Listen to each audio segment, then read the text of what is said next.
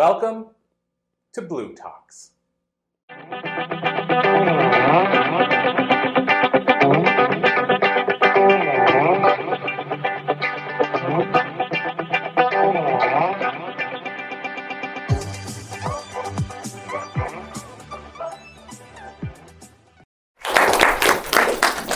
Thank you, Corey. It's 2017. I'm at the height of my career in forensics. That's approaching 2 decades of service. And I'm on a flight from New York to San Diego after a week of forensic meetings. And on that flight, I decide I'm going to quit my job and give my 2 weeks' notice. Here's the catch. I had no idea what I was going to do, and I had nothing backed up or lined up to do. The mass of men lead lives of quiet desperation. Henry David Thoreau wrote those words in 1854, yet they are as true today as when he wrote them. One of my favorite quotes is from Brené Brown, which says, "Midlife, when the universe grabs your shoulders and tells you, I'm not effing around, use the gifts you were given." Yep, you haven't been listening, so I'm going to have to shake things up a little bit, make things a little uncomfortable for you so that you'll take reflection and take action. Now, when people hear midlife, one thing that comes to mind is a midlife crisis, a term that's generally characterized when somebody does something out of the ordinary, drawing attention to those around them. For example, unexpectedly buying that sports car, getting a tattoo, going skydiving, traveling to some exotic place, being impulsive in some way. But what is a midlife crisis and how is it defined? When I looked it up online, there are a variety of answers that I got. One article said it's between the ages of 35 and 50. Another said between the ages of 40 and 60, that it's a maturing process, a time of transition and growth, a shift in identity, and a time of reflection when people confront their own mortality. Keanu Reeves said, "Here comes 40. I'm feeling my age and I've ordered the Ferrari. I'm going to get the whole midlife crisis package." And usually with those impulse decisions comes judgment and criticism from others, because that term has been stigmatized.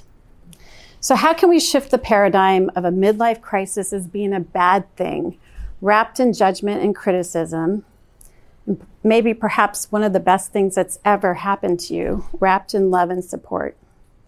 Is it a crisis, or is it your awakening? Let me share a little about what transpired in my midlife. I grew up in sunny San Diego. My father was in the Navy, and my mom was a stay-at-home mother, and I had 2 sisters. And when I was growing up, I was always drawn to the medical field, but what I really wanted to do was be a musician. But I didn't think my family and other people would support that because, well, being an artist, I was conditioned like many to get a real job with benefits and a retirement. So after high school, I became a paramedic, and being a paramedic was fascinating, and I followed that path for about 6 years. It taught me so much about people and opened my eyes to many things. I delivered 5 babies, and I saw some crazy stuff. Those stories you hear that we see, yes, they're true. That's a whole other talk. But what it really taught me is that life can change in an instant. As contract negotiations were approaching, many of us weren't going to get picked up and lose our jobs, so a lot of us went back to school. I took a course in forensics and got hooked, and that began my 20-year career in the fascinating world of forensics. And during my forensic career, I worked crime scene investigations. I analyzed thousands of latent prints from crime scenes, from evidence. I worked some really horrific cases and testified in court. And I also conducted research, which was super fun, and taught my findings at forensic conferences and law enforcement agencies all over the United States. The highlight of my career was being nominated onto a prestigious forensic board for my discipline. So let's go back to that flight I mentioned in 2017. I'm flying from New York to San Diego after an exhausting week of forensic meetings. And I'm sitting in my, roomy, comfortable plane seat. And during that time, I had a feeling overcome my entire body. You see, my intuition had been nudging me for years that there was more for me to do in this lifetime, but I wasn't listening. Until it got louder and louder, and I could no longer, I had no option but to listen, because it was screaming inside of me, telling me, Rochelle, it's time. So I ordered a cocktail, made a toast, and without hesitation decided to quit my job. So many people are usually say, how did you do that? How can you just quit your job? Because if you quit your job without having anything lined up, you might be deemed crazy, stupid, and irresponsible. Well, I mentioned that thing that was speaking to me, to my soul, my intuition. So let me explain a little. In 2008, I had a huge medical scare and was diagnosed with a rare brain tumor. And during that time, I would have done anything to get rid of that thing that was growing in my head, because I was really scared. I had a newborn, an 18-month-old, and was married. And so during that time, I turned to things I'd never done before. Affirmations, visualization, holistic diet, meditation. I remember a mentor once told me, the gift is in the shit. And that diagnosis, that gift, was the beginning of my personal development journey. And that was when I realized the power of meditation. When you start to nurture and strengthen that inner muscle, that inner voice, everything changes. How many times have you said, I should have listened to my gut? How many times have we been in situations or challenges where we didn't listen to our gut, yet we knew our gut was right and knew it after the fact? So when you start to meditate daily, you start to strengthen that intuition and that inner muscle and voice, and learn to not doubt it. So after years of meditating, from diagnosis to that life-changing flight, I didn't doubt when it told me I had a new chapter. So after I made this decision, I was a little nervous to tell people because of fear, out of fear of judgment and criticism. So I thought, I'll tell my family. My family knows me well. Won't shock them so much. I'm a middle child in Aries. Need I say more? I'm half Peruvian, half Norwegian. So I thought, they'll be my icebreaker. So I told my family what I was doing, and they were supportive, and wasn't quite totally sure what they thought based on the look on their faces, but I remember my older sister, Juanita, telling me, I think it's great, go find your passion. So I went back to work that following Monday, walked into my supervisor's office and said, I'm done. She was shocked, as were others, and soon the word spread like a curious wildfire throughout the crime lab.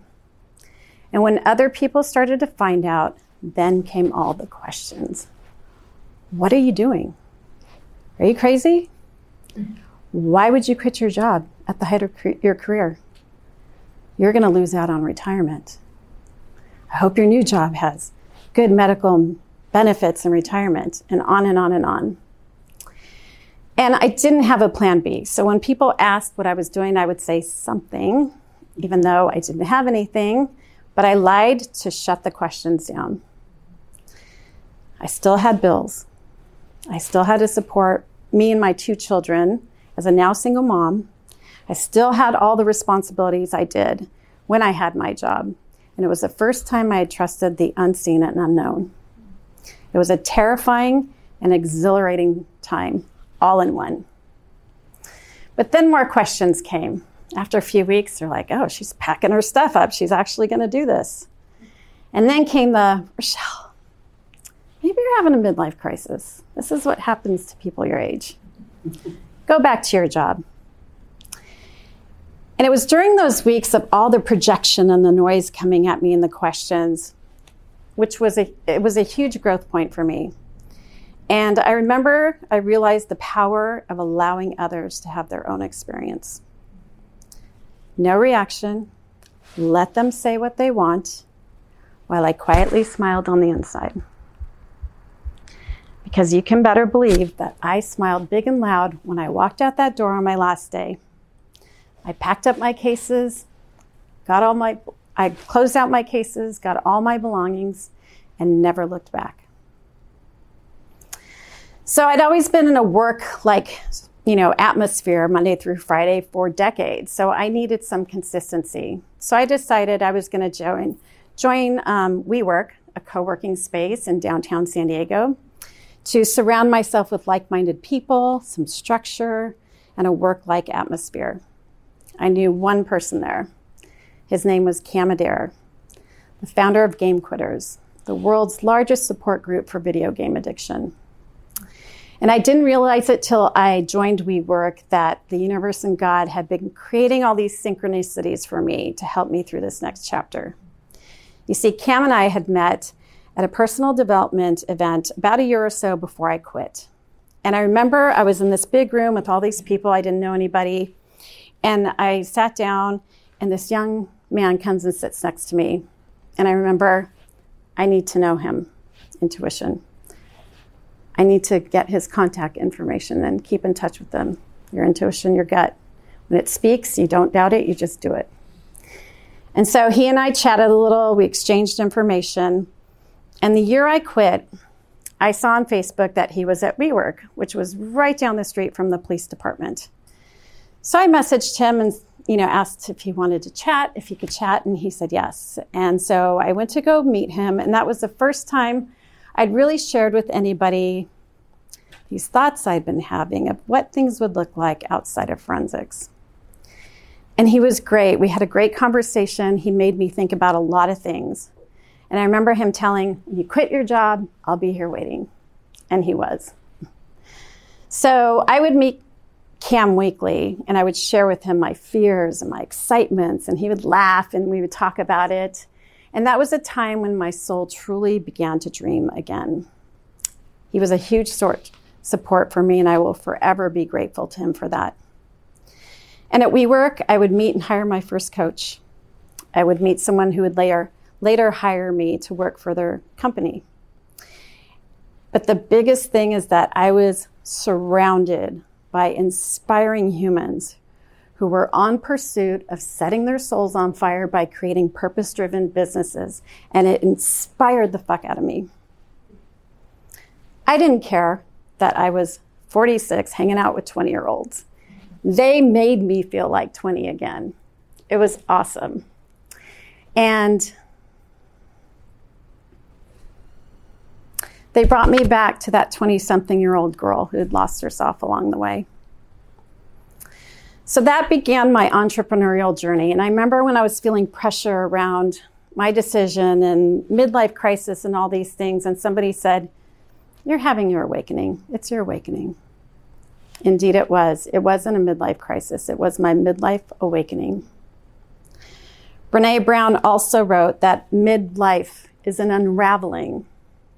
It's a time when you feel a desperate pull to live the life you want and not the one you're supposed to live. So I know I mentioned a lot of naysayers, but there was a lot of support as well. People supported me. And one thing that really, really stood out to me was when people would quietly reach out with one sentence. I wish I could do what you did. I wish I could quit my job.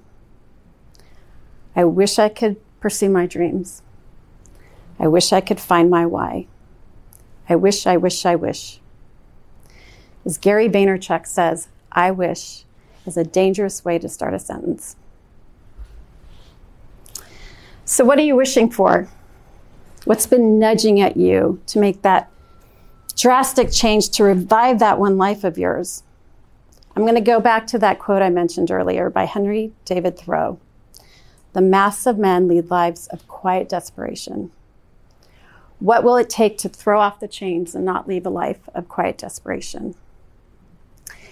And my decision that changed the trajectory of my career and life had divine timing. I didn't realize it. God, the universe, they all had it planned out because they knew it was coming. The year after I quit my job, my beautiful sister Juanita, who would tell me to go find my passion, passed away at the young age of 48 from colon cancer. And if that wasn't enough, my father would pass away 4 months after her. I'm so incredibly grateful I listened. Thank you, thank you, thank you. Because had I not, I wouldn't have had all that time to spend with them before they both passed away at my old job, and I had a job now I could work remotely. Had I not, I wouldn't have created a purpose-driven business to help others create conscious movements through storytelling and ideas on the TEDx stage or through music. Yep, I got back to music.